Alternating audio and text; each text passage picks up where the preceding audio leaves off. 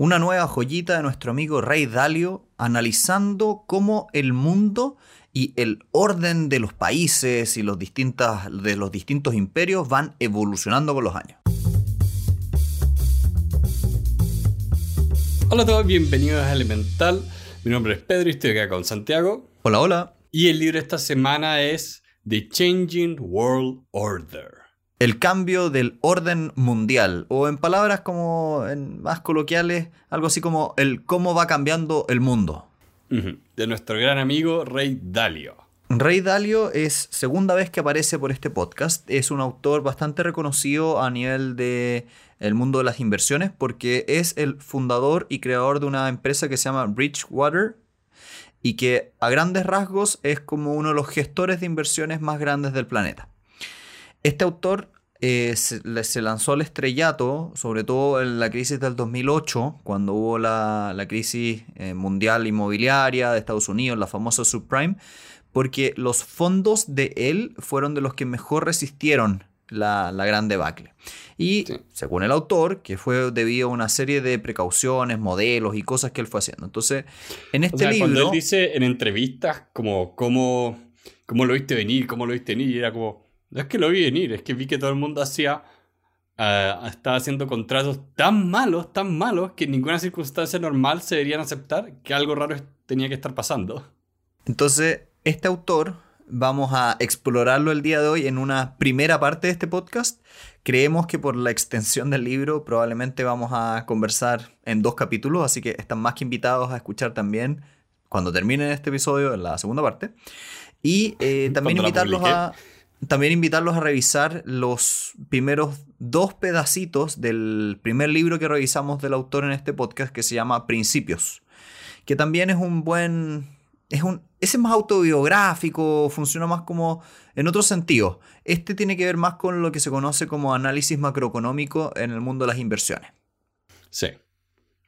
Y como su libro anterior también, está muy bien o ya, el libro anterior, como dice Santiago, es más eh, bibliográfico. Este realmente es un gran trabajo como de investigación y hay mucha, mucha información acá. O sea, son como 500 páginas. De hecho, en mi versión física son como 650. Entonces, es un gran trabajo investigativo donde el autor finalmente nos muestra el trabajo, las conclusiones a las que llegó, por qué llegó a esas conclusiones, es un trabajo muy completo, de verdad da gusto, porque no es algo que no es algo que yo lea y diga, ah, perfecto, todo me hace sentido, usted tiene toda la razón, sino que es, entiendo perfectamente el análisis, la investigación y las conclusiones. Sí. Un poco contexto, como les veníamos diciendo, este autor es un inversionista profesional y su tipo de inversión es lo que se conoce como inversión macroeconómica, donde él, entre comillas, como que le apuesta a países, a sectores muy grandes de las economías, cosas por el estilo. Entonces, un poco lo que el autor va a hacer y la tesis del autor del libro completo es que voy a intentar entender cuáles son como las relaciones de causa-efecto en los distintos países, los distintos imperios, las distintas épocas del ser humano, para ser capaz de anticipar y tratar bien al mundo, a lo que le importa, al mundo de las inversiones, eh, los distintos cambios que se vengan. Y a la luz de eso, él va a intentar como darte una especie de modelo o forma de pensar como tres grandes grupos de cosas. El mundo de la deuda y los mercados de capitales, el mundo de los órdenes y desórdenes dentro de las naciones y el mundo de los órdenes y desórdenes fuera de las naciones. Y él habla un poco de que son como ciclos. Entonces, para que se entienda bien sencillo, es como en el libro, de hecho, tiene un capítulo entero donde habla cuál fue el ciclo a través del cual el imperio, por ejemplo, de los ingleses nació, creció y cayó. El ciclo de los imperios holandeses, cómo nació, creció y cayó.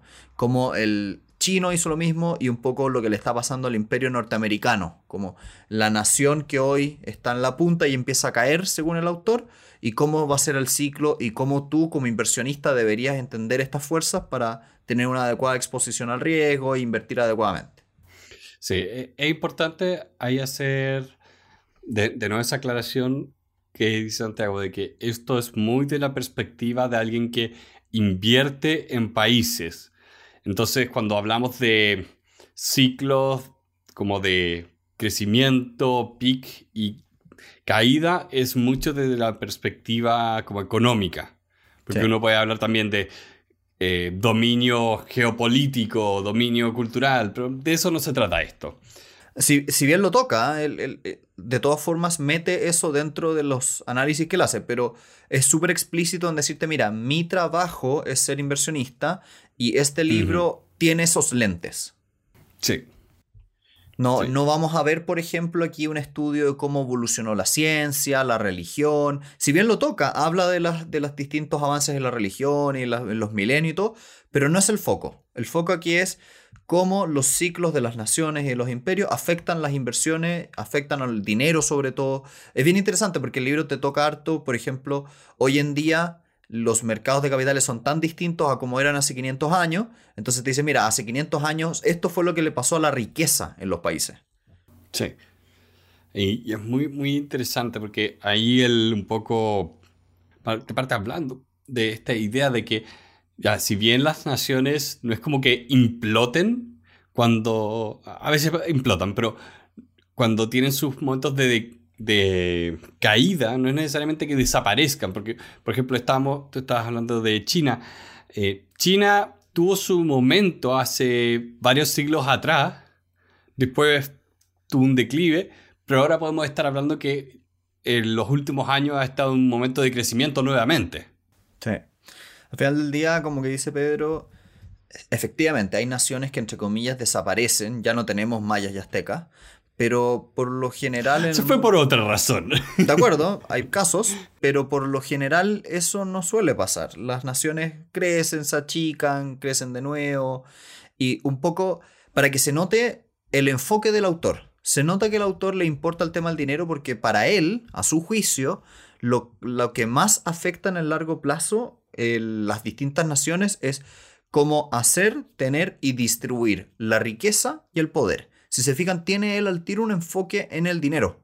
Él dice, mira, yo me he dado cuenta que los ciclos de las naciones tienen que ver con cómo se distribuye el dinero, cómo se distribuye el poder político, y que hay otras cosas importantes como la ideología y, la religión, pero a mi juicio, al, juicio del autor, lo que importa es la riqueza. Entonces, es bien entretenido como él se nota, bueno, su background, de dónde viene, pero también como si quisiéramos decir, mira, el análisis de un, de una, de un nacimiento, una caída, un crecimiento de un, de un imperio es una cuestión muy compleja, pero si quieres por lo menos mirar el lado de la economía de eso, este libro es muy bueno.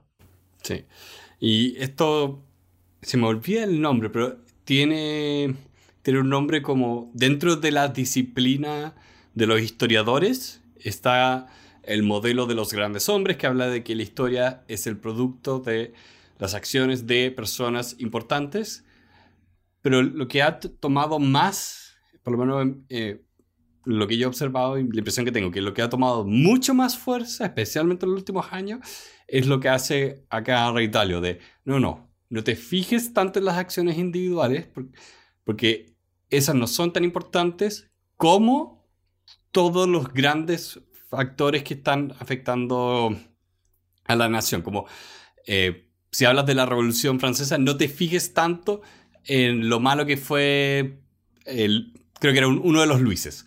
No te fijes en lo que hizo el rey de Francia. Fíjate que hubo una hambruna, que hubo una sequía, que la deuda del país se exacerbó por las últimas guerras, etcétera, etcétera. Sí, entonces este libro tiene mucho de, de esa segunda visión. Y no sé qué te pareció, Pedro, pero lo que, lo que me pasa un poco, y lo hemos conversado varias veces con Pedro, que para entender el mundo no existe un anteojo, un visor único. Tú puedes ponerle un, un análisis desde distintas perspectivas. Y al final del día eso se llama o se conoce en el mundillo como pensar con distintos modelos mentales, una forma de modelar lo que, lo que te rodea. Y siento que este libro tiene un modelo mental bien interesante para entender, insisto, el ciclo económico de las naciones. Y eso me gusta harto porque si bien todos los modelos están equivocados, pero son útiles, aquí creo que pasa un poco lo mismo, de este libro es muy bueno para ver en qué fase de los ciclos económicos estás. Y para nosotros, por ejemplo, acá en Chile estamos viviendo un proceso bien interesante. Entonces, a la luz de este modelo, chuta, ¿dónde estamos en el ciclo? ¿Qué señales de alerta vemos? ¿Qué hay que hacer al respecto? Claro. Por ejemplo, uno de los, como decíamos al principio, eh, hay tres tipos de ciclos. Ciclo eh, de la deuda y mercados de capital, ciclo de orden y desorden interno y, ciclo de orden y desorden externo, que es bien, bien interesante. Por ejemplo, un caso bien particular del tema de la deuda, que, habla mucho este libro, el tema de la, deuda, los créditos, como las últimas semanas los mercados se han estado contrayendo.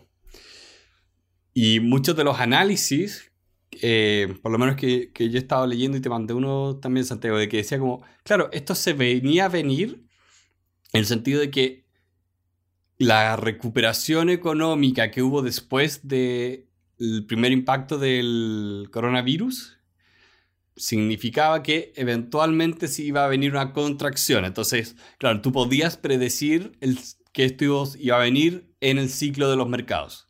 Uno nunca puede decir cuándo van a suceder las cosas, pero puedes decir que eventualmente van a suceder.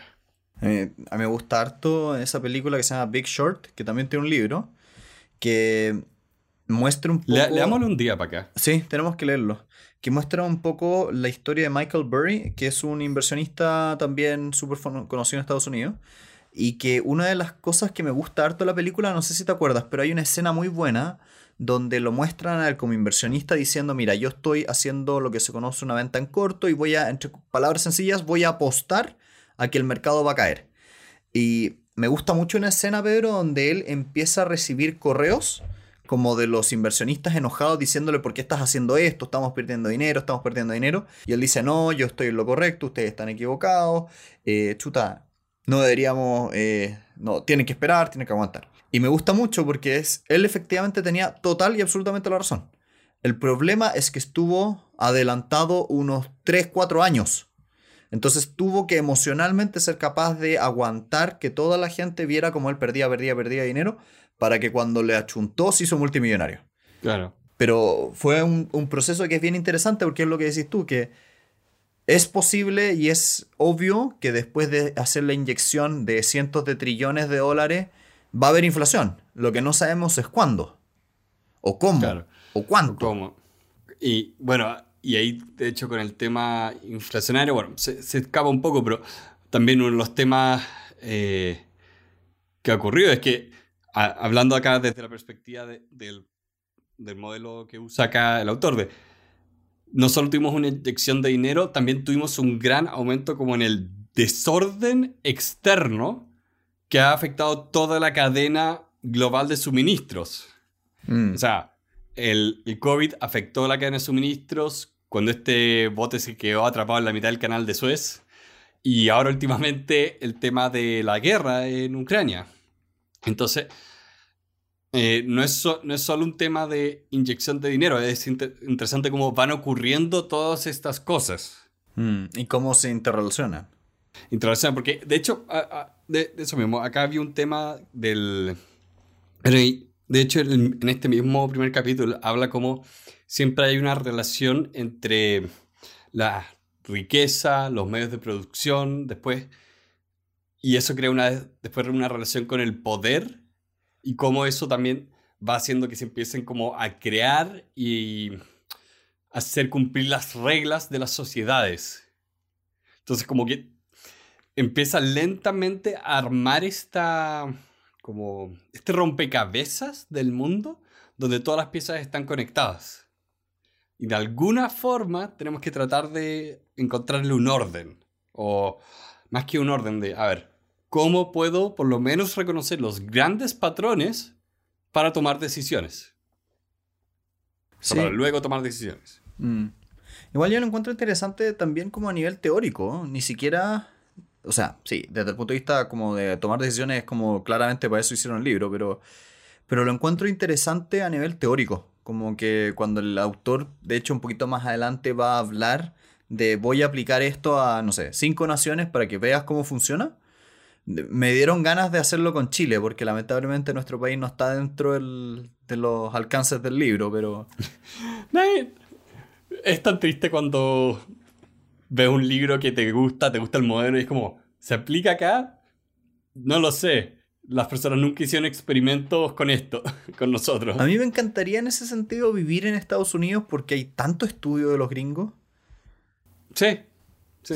Sería un agrado, así como, bueno, y este libro dice que el mercado se comporta de esta manera. Sí, se comporta de esta manera en Estados Unidos. No sé si se comporta de esa manera en Chile. Exacto.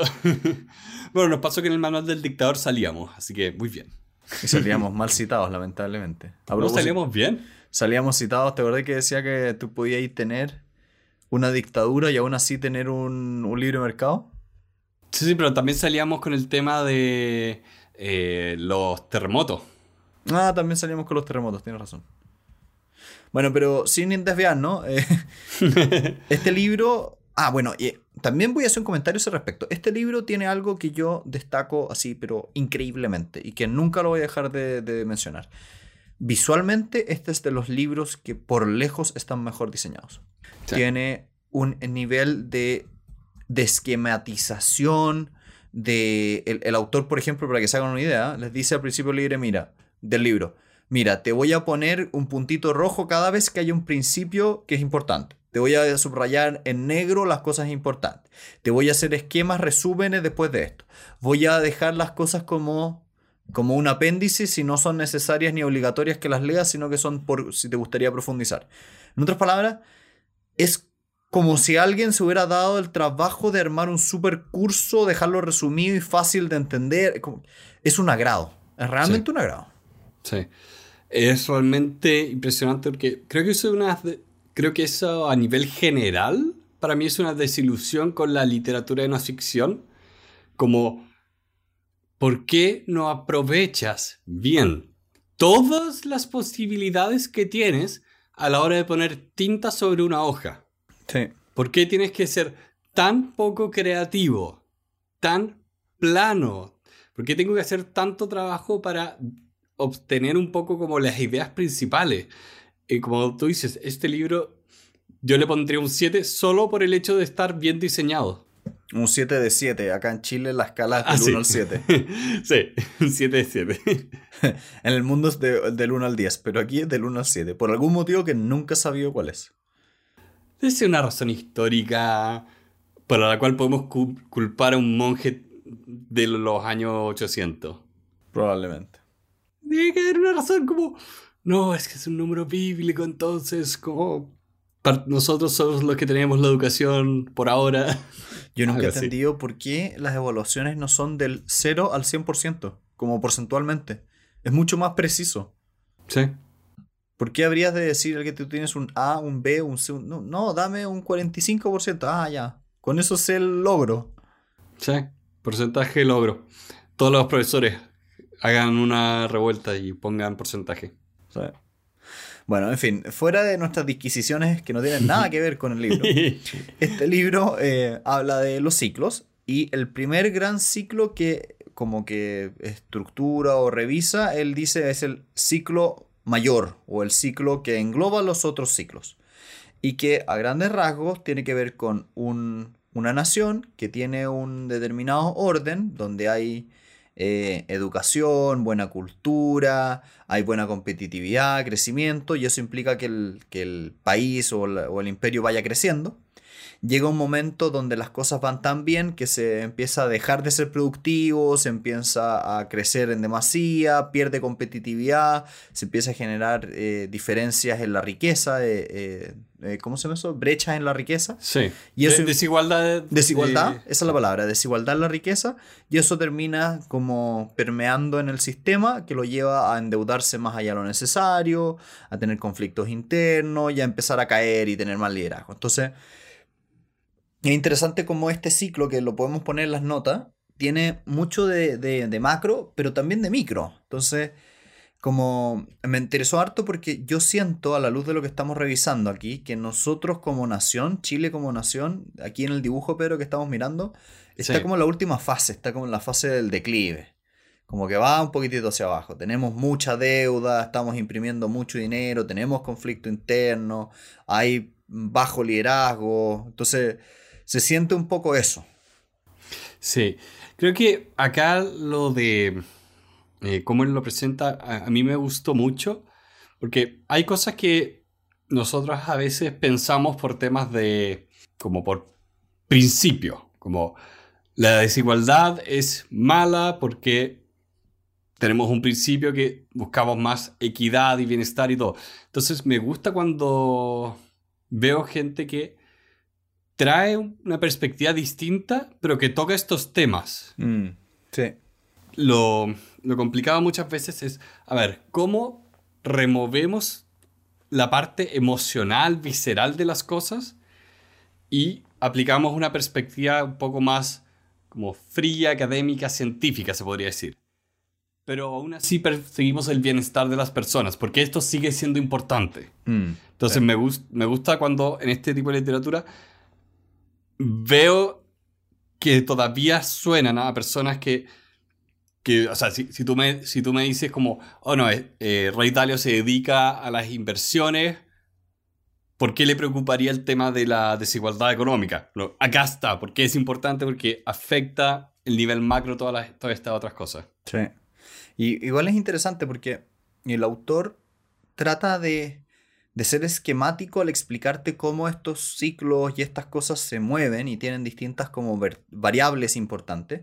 Y él habla de hecho de las determinantes, como aquellas áreas del ser humano que en los distintos ciclos se va moviendo y cómo eso también va impactando en el, en el ciclo como un todo. Por ejemplo, es muy probable que las, em, las naciones que van en crecimiento o que les va bien, tienen muy altos niveles de educación y tienen poderío militar, por ejemplo, y tienen eh, comercio bien favorable.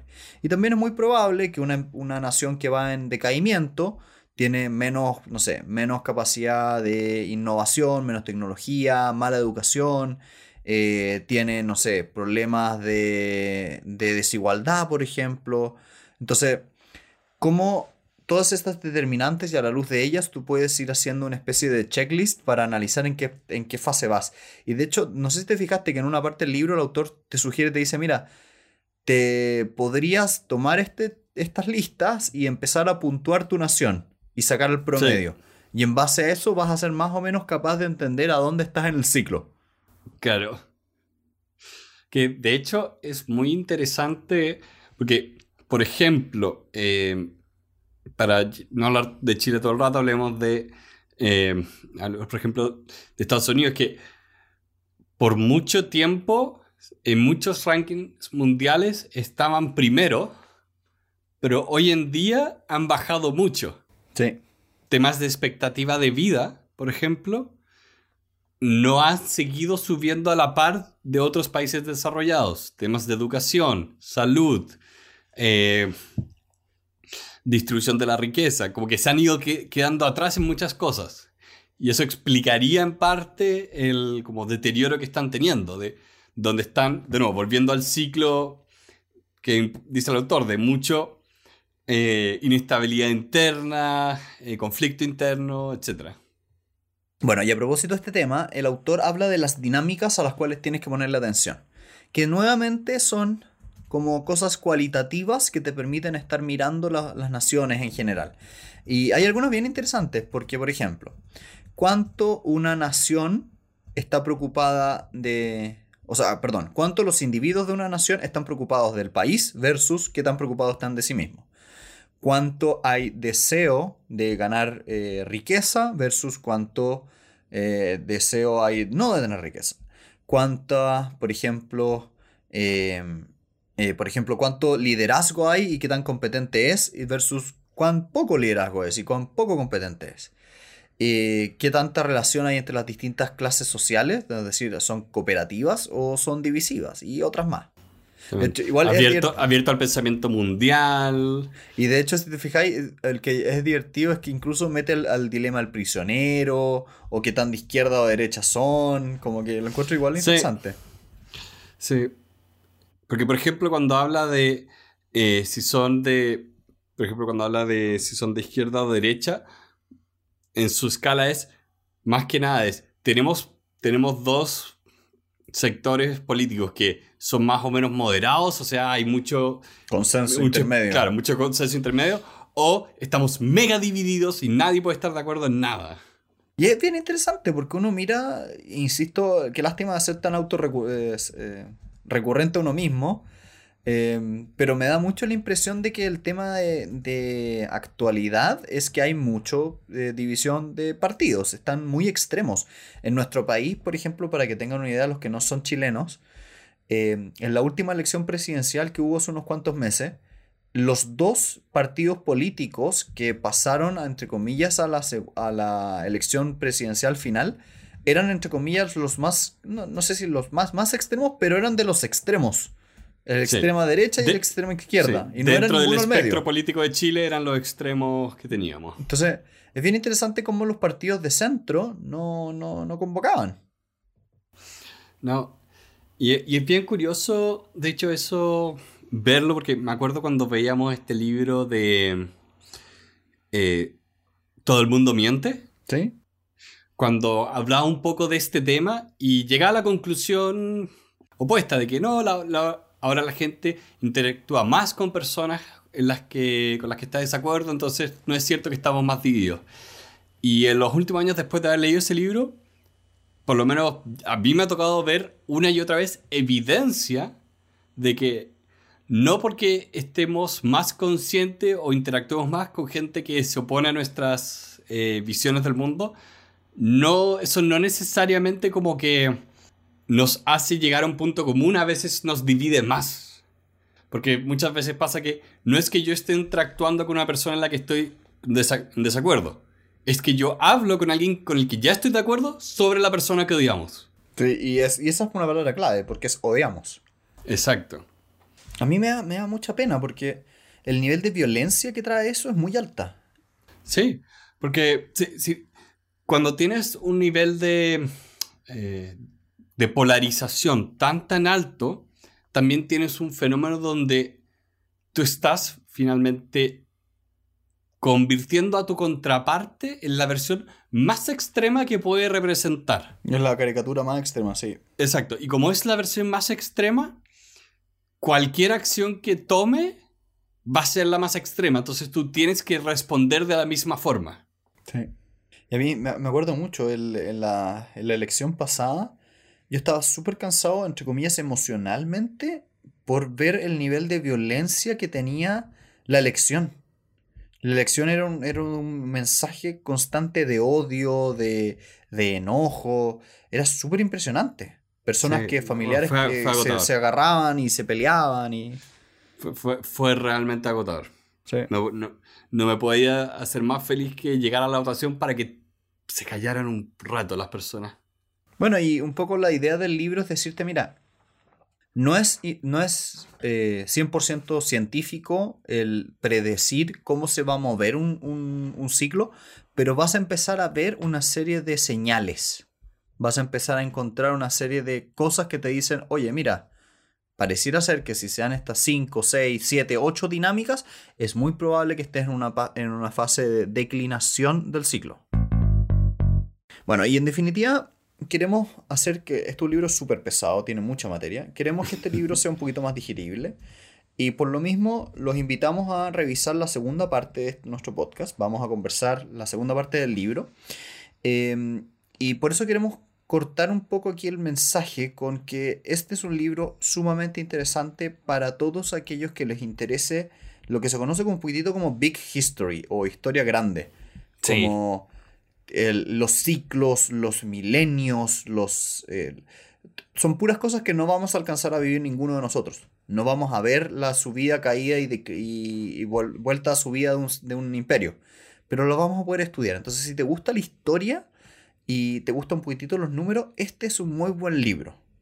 Sí, es muy, muy fascinante.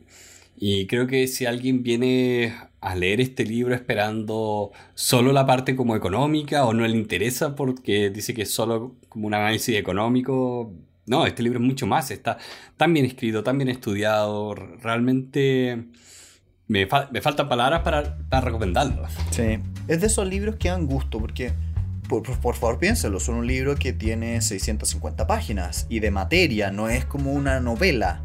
Entonces, que uno pueda pasar de tomo a lomo en un libro así, pero eh, es importante.